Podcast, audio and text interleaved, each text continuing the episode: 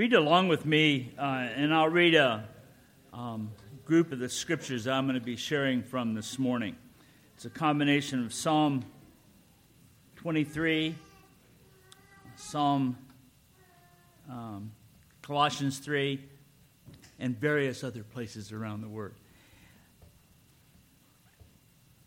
This first verse is from Isaiah 25, and it's been kind of a verse I've shared before, but this has been sort of a prime verse in my life, just getting the point that God wants to make to us and to me, that He's faithful and reliable, and that's kind of the foundation for everything else. So let me read these verses, and we have them up on the screen for you. O Lord, you are my God. I will exalt you. I will give thanks to your name. For you have worked wonders, plans formed long ago with perfect faithfulness. I will instruct you and teach you in the way which you should go. I will counsel you with my eyes on you.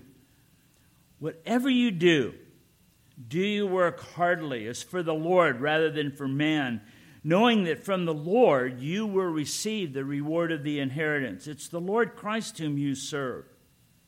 For he who does wrong will receive the consequences of the wrong that he has done, and that without partiality. We're going to be looking today in Psalm 23 as an invitation to be with the shepherd and all that that means.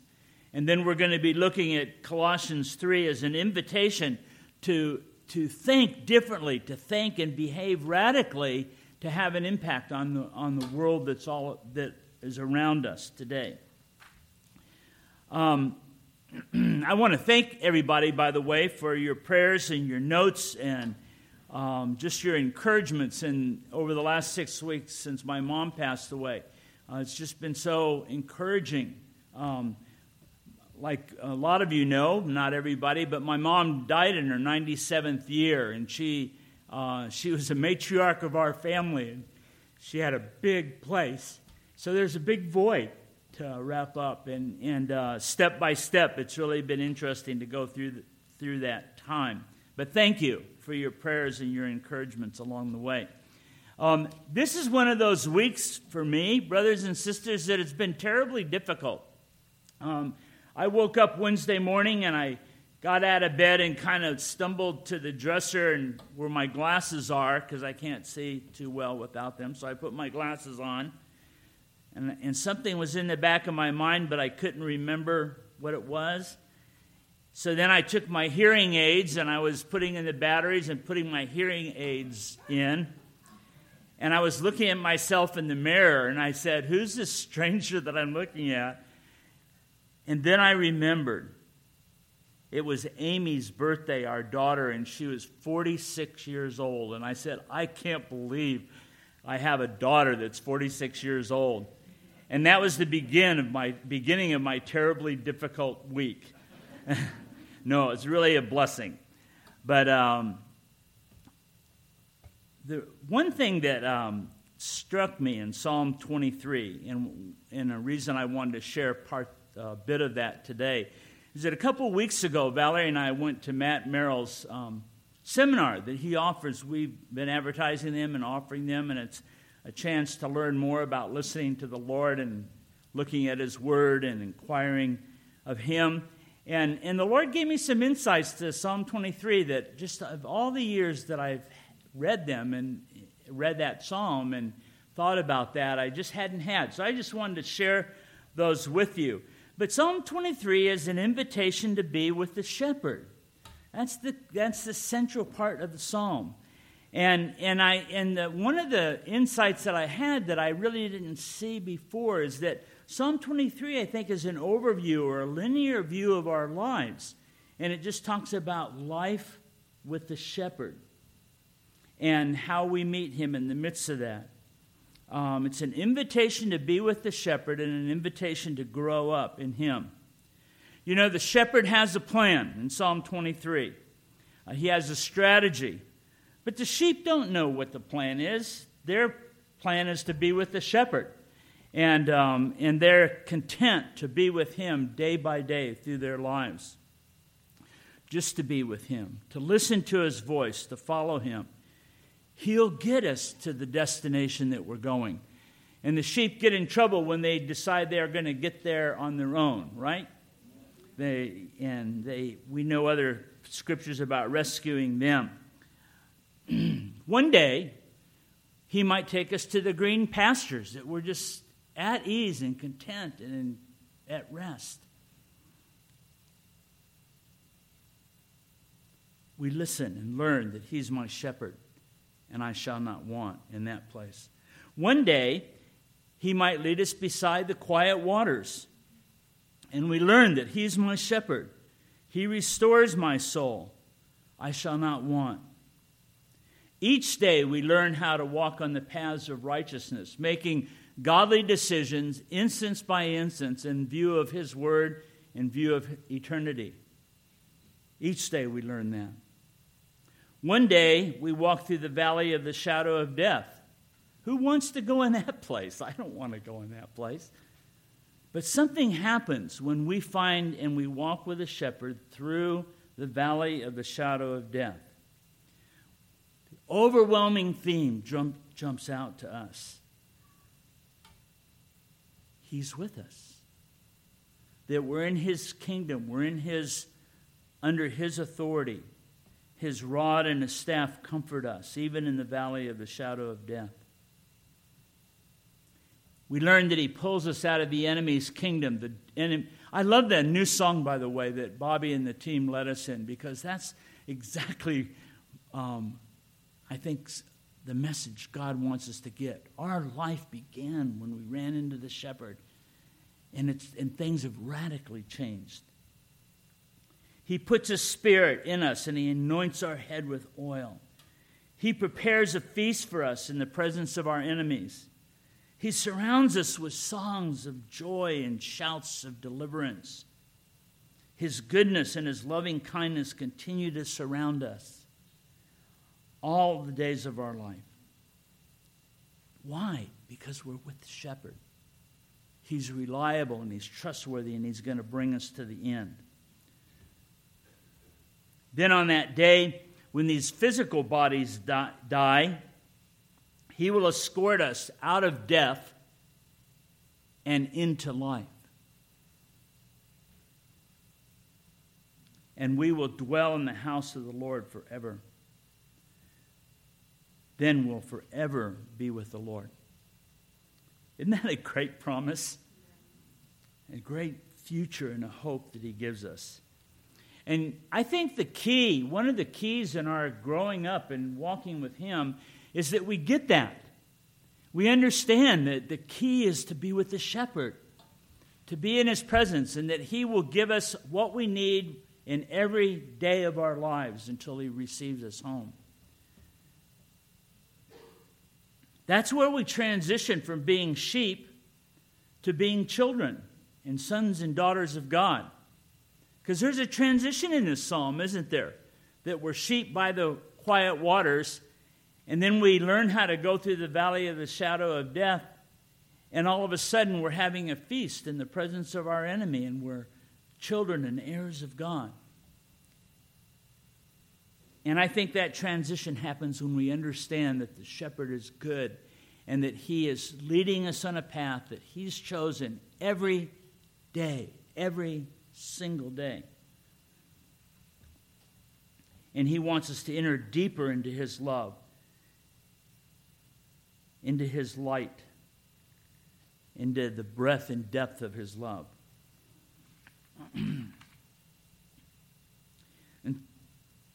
In Colossians 3, this is a challenge to us and an invitation to think radically and radically different than we think.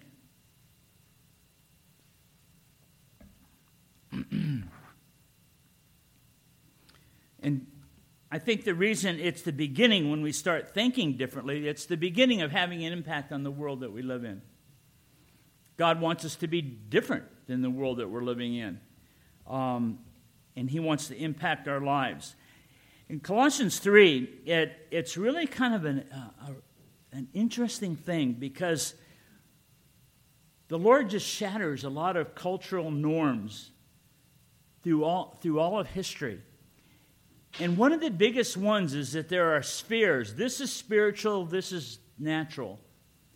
This is what counts, this doesn't count. And what God does is he breaks that all apart and he says, when you come into my family, when you come into my kingdom, there's no longer that division. Your life counts, whether you're of great stature in the world's eyes or you're not. Your life has value and your life has meaning because we're God's children. And he wants us to understand the significance of our lives, even the minute things that we would call insignificant. God places value on them. And I think Colossians 3 brings that out. And I was just going to take section by section through this area of the word and just comment on a few things. Whatever you do, the Lord says, whatever you do, not just when you're at church gathered with the believers on Sunday, you're in a small group or you're out preaching the gospel on campus or you're doing this ministry, but he wants us to look at whatever we do. God sanctifies everything. Everything in our lives count.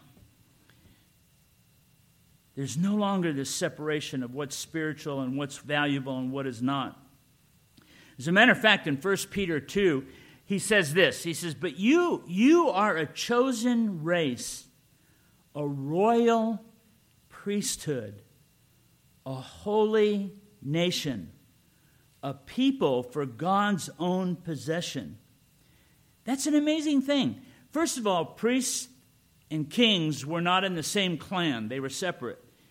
And he says that we as children of God, those that have entered into his family, and we are royal priests. He's blended these two different separate cultures, and he's made us that, which is of high status in the world, but a lot of times it's not in people's eyes. God has given us status and position and honor, and he wants us to understand that. And he's called us those things, and he's made us those things. He said, so that you may proclaim the excellencies of him who has called you out of darkness into this wonderful, awesome light. And that's our mission. I think that's a great statement of mission. He's strategically placed each one of us in the places that we are, in our work, in our families, in our neighborhoods, in our culture, so that we will have opportunities and take opportunities to speak and proclaim his excellencies, that he's changed the course of my life and he's called me out of darkness into this wonderful light. What a great challenge for us and a great job description for us as God's children, isn't it? Here's another verse. It's really kind of an amazing verse to me along the same line. In Proverbs 11:20, it says this. It says, God delights in righteous people right in the middle of their day-by-day lives. He delights in righteous people living their life. The righteous in their walk is his delight. Do you look at yourself as a child of God that brings delight to the Father? Because a lot of times as believers, we just don't. We see ourselves more, even like Tim was sharing, we're so aware of our sinfulness that we miss the Savior and our forgiveness sometimes. And God wants us to be greatly aware of that. Most people in the world have no freedom of choice as far as their life, their vocation, their families, their circumstances, and yet these verses have to apply to our brothers and sisters around the world, that the righteous in their walk is his delight, and whatever they do, whatever our brethren do, whatever we do, we can do it with all of our heart to the Lord, and he makes that valuable. I found this out in a number of instances and places in life, but I think one of the first places is when I first came to know the Lord, I was 19 years old, and soon thereafter I was drafted and in the military. And the first part of the military training is that you have a lot of people telling you what to do and a lot of people yelling at you, and you don't feel like you have any value whatsoever. And the Lord spoke to me one day, and I think he even gave me this verse when I was reading. But he just said, Mike, you know what? You can clean toilets heartily to the Lord. You can be different than the guys around you. You can have a different attitude and a different spirit. And from that time on, I started cleaning toilets heartily to the Lord. And I never was discouraged about KP duty, guard duty, latrine duty. I did it unto the Lord. And it was freeing and liberating. And God showed me that even there, when I'm learning to submit, learning to obey, my life has value. And if mankind doesn't value it, the Lord Jesus does. And it was liberating. And it set me free. And I guess every day since then, I've been learning how to obey and submit because I resisted every turn. But God wants us to do that. The second part of this is do your work heartily, with all of your heart.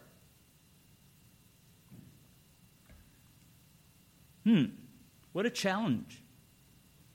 How are we at doing our work with all of our heart unto the Lord and not to man? Wholehearted. With enthusiasm.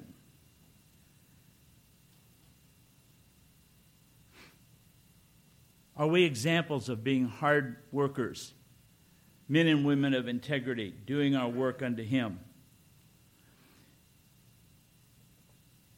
How do we do on Mondays? Are we members of the chorus of disappointment on Mondays? Or are we people that praise God for Mondays? I used to joke around when I was a state employee. I was in the state for about 17 years, and people, and I really tried to have a heart to rejoice every day of the week. And I give my coworkers a hard time because they usually come in grumbling and complaining. And I just says, "Oh, are you in the class of people that wish away 5/7 of their life?" And they'd look at me, you know, and I just didn't want to do that. I just wanted to do my work with all of my heart, knowing that I'm working for the Lord and not for mankind. How do we do changing diapers? Do we do that heartily for the Lord and not for men? Oh, we're doing it for our children, of course, and maybe for us too in some ways. But how do we do with the mundane things of life? How do we do with cleaning the house? How do we do with cleaning and maintaining the cars? And how do we do our work? Do we do it with all of our heart? Unto the Lord. That's the challenge, I think. In Philippians 2, it says this. You know, I was raised in a Christian culture where we were radical in sharing the gospel and out on campus and in our neighborhoods and any opportunity, and I love that. But Philippians 2 gives us an insight of how we can shine as lights in this dark world. And I think all of us that have that evangelical base, we want to do that, right? We want to shine as lights. We want our life to impact. Listen to this verse in Philippians 2, 14 and 15. Do all things without grumbling or disputing, so that you may prove yourselves to be blameless and innocent children of God, above reproach in the midst of this crooked and perverse generation. Just by living our lives and not complaining and grumbling, God says we can stand out as lights in the midst of this crooked and perverse generation. That's radical living and radical thinking, and also lays a foundation for people to see that we're different, and we will honor the Lord that way. Boy, if you look at the children of Israel in the desert, in the wilderness, and saw what happened when they were grumbling and complaining, I don't want to be in that camp. You know, that wasn't a very nice ending for them, I don't think. And then the next part, do your work heartily, with all your heart, with enthusiasm, with integrity, as for the Lord rather than for men. There are a few things that really rob us of our faith. And one of them is our pride, and our pride in the area that that we want the praise of men. And the Lord Jesus told the Pharisees in John 5, he just said this. He says, how can you believe when you receive glory from one another and not the glory that comes from God alone? Who do I want the praise of? Do I want men's praise or do I want God's praise? It's not bad to have men's praise and appreciation, but who do I yearn to get the praise from? And let me tell you, that's one wrestling match that each one of us in the course of life are going to have to deal with, because we all want the praise of men. And God wants us to have a higher standard. Paul said in Galatians 1, he says, this is even another radical statement. He said, I cannot be a bondservant of God if I want the praise of men, if I want to be a man-pleaser. I can't be a bondservant of God if I want to be a man-pleaser. And we have to take, I think, in our lives in that desire for the praise of men, and especially when we're not getting it, because that's when we want it, right? When I'm doing things that I think are worthy of that, and people don't come and pat me on the back and give me the praise that I think I deserve, that's the test of it. Not when I'm getting it and people appreciate me, but when I'm not getting it and I think I should. Am I willing to put that at the Lord's feet and say, Lord, you made yourself of no reputation. You made yourself a servant, even to the point of death, and God highly exalted you. And I'm willing to submit myself to the same strategy, that God's going to reward me, and God is going to bless me, and he takes note of every good decision I make for righteousness' sake. He makes note of that, and I will receive the reward. Rather than seeking the praise of men, here's what he says we should do. And I love the ongoing nature of this verse. In Colossians 1, it says this: if you're risen with Christ, keep on seeking the things above where Christ is. Set your affection on the things above and not on the things of the earth, for you're dead, and your life is hidden with Christ in God. So that ongoing nature, situation by situation, day by day on the journey, when if things don't go the way I would like them to go, and I don't get the praise that I think I should then I keep on committing myself to him who judges righteously. I keep on giving myself and drawing near to him. And it says that I can do that knowing something. In the scriptures, you see that word a lot. You behave this way if you know this is going to happen. And like in James 1, count it all joy, my brethren, when you encounter various trials, knowing that the testing of your faith produces endurance, and allow endurance to have its perfect work in you. So if I know God's plan and what he's up to, then in the very rough circumstances in life, I know what's happening, and I can make decisions based on God's truth in the long run rather than the immediate run, knowing that from the Lord you will receive the reward of the inheritance. And I love that, knowing with absolute certainty.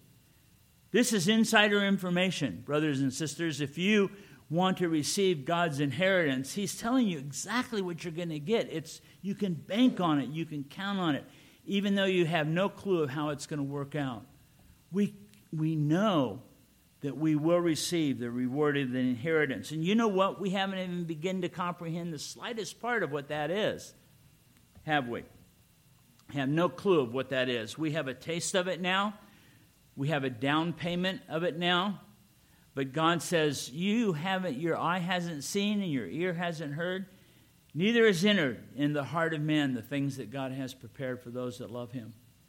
But we have to learn to make our decisions based on the reliability and credibility of the one who gives the promise, the Lord Jesus, and the one who gives his word to back that up. I can do these things. I can die to myself. I can live this way if I know that from God's hand I'll receive the reward of the inheritance. We have to be convinced, like it says in Hebrews 6, that God isn't going to lie. It's impossible for God to lie.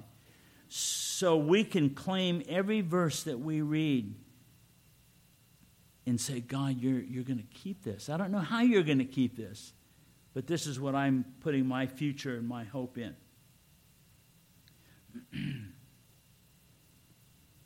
It's the Lord Christ whom you serve. I'd like to just point you to Psalm 116, and we're not going to go into it, but that's an awesome psalm about a person that gets this, that's living their life in terms of eternity and making decisions day by day because of that rather than because of the immediate. And God, that's what sanctification is, that we learn to do that.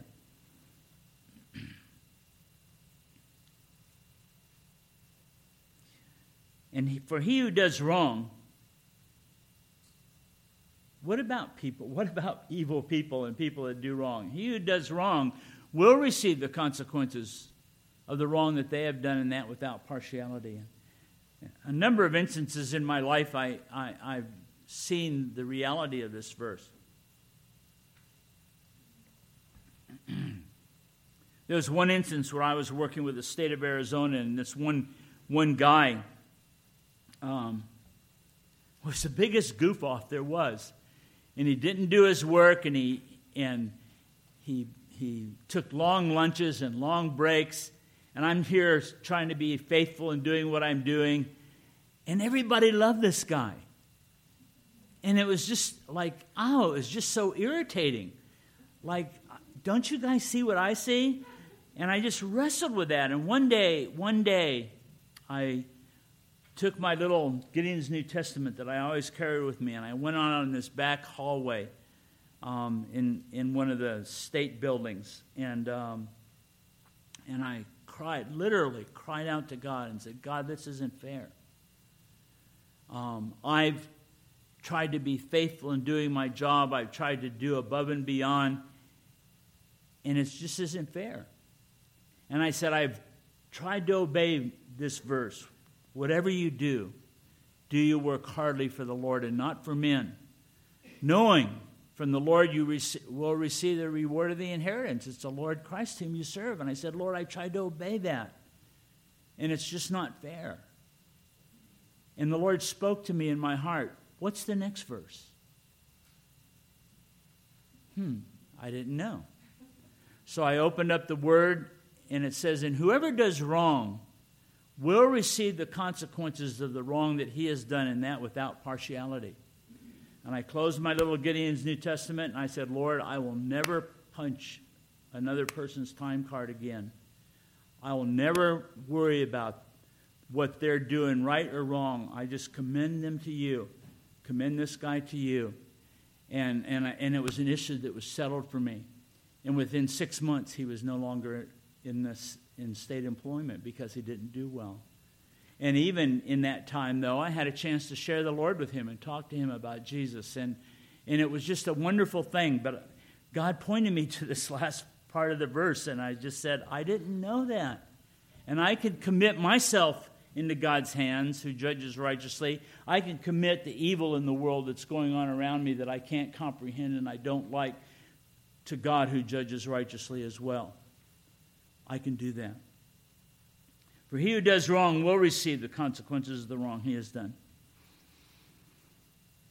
There was a 19th century rabbi, and he challenged his congregation with this. He says, where does God exist? And they were puzzled by what he said, like, whoa, is this blasphemy or heresy? God exists everywhere, right? God exists everywhere, they said. No, the rabbi responded, God exists wherever man lets him in. And I thought, that's pretty cool. God is inviting us to come to him. God is inviting us to walk with him. God is inviting us to live radically different than the world lives. And he's waiting for me to invite him in and accept that invitation, to walk radically different, to walk with him and trust him to see what he does. And actually that adds to the adventure of life, I found, that God wants us to live in that realm.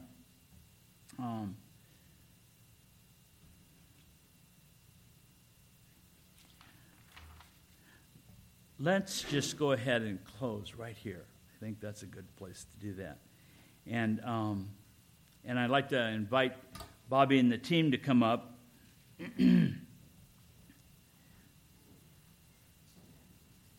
What do we do with this? Well, it's a matter of day by day and instance by instance, situation by situation. We recommit ourselves to walking with the shepherd and to living differently and letting him do his work in our lives, right? There's a keep on process, instance by instance, situation by situation. Here's the invitation. The Lord gives us an invitation to walk with him, walk with the shepherd, and to live radically different. And he wants us to take that invitation. Jesus said, remember in Revelation, he says, "Behold, I stand at the door and knock, and if any man hears my voice and opens the door, I'll come into him." He's talking to believers there. There's an intimacy and a level of fellowship that he wants to have, an intimate, a level of commitment that he wants us to have. And he wants us to accept that invitation, and he wants us to invite him like Mary did. Lord, what Gabriel had to say is pretty interesting, and I want it to be done to me according to your word. I can't do that. I don't know how it's going to happen. But yeah, Lord, I'm receiving that invitation, and I want to walk with you, and I want your will to be done in me. Have your way in me. And he will do that very thing. So let's see. We're going to be having communion too. Let me just jump into that for a second here. Now we come to the table, which is our tradition to do this weekly. And we have an opportunity to share together and remember what the Lord Jesus has done and how he opened this door and how our new life began, as we sang earlier. It's a remembrance of the past, that Jesus was faithful in coming and dying for us.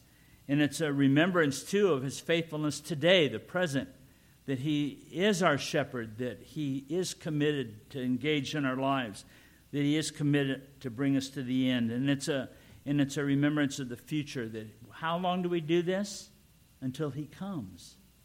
And to refresh our memory and to bring ourselves close to him. We have an open table. If you're a follower of the Lord Jesus and ask him to come into your life, join us in breaking bread. And then we'll close things down after we share the table together. Psalm 32, verse 8. I will instruct you and teach you in the way which you should go. I will counsel you with my eye upon you. Do not be as the horse or as the mule, which have no understanding, whose trappings include bit and bridle to hold them in check. Otherwise they will not come near to you. Many are the sorrows of the wicked, but he who trusts in the Lord, loving kindness shall surround him. Be glad in the Lord and rejoice, you righteous ones, and shout for joy, all you who are upright in heart. Brothers and sisters, we're called and we're sent out to be lights in this dark world. And it only makes sense that if we're called to be with the shepherd, that we be with the shepherd. That just has to be foundational. And that's what I hope we'll commit ourselves to being in his presence and hearing his word and walking with him. You're dismissed.